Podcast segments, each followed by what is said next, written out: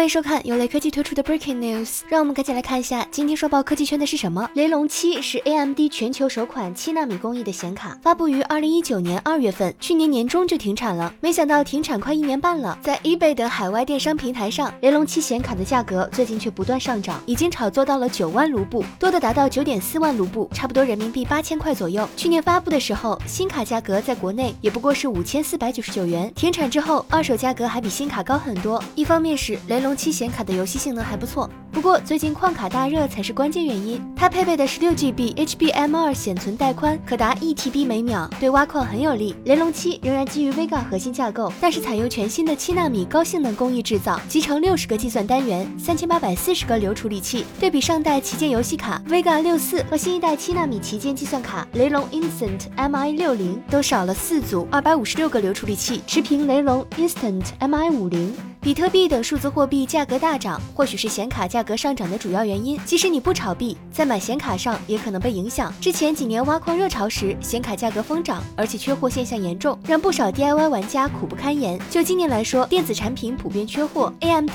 英伟达新款显卡都出现过买不到的情况。如果挖矿潮真要卷土重来，大家还是先提前买好自己想要的显卡吧。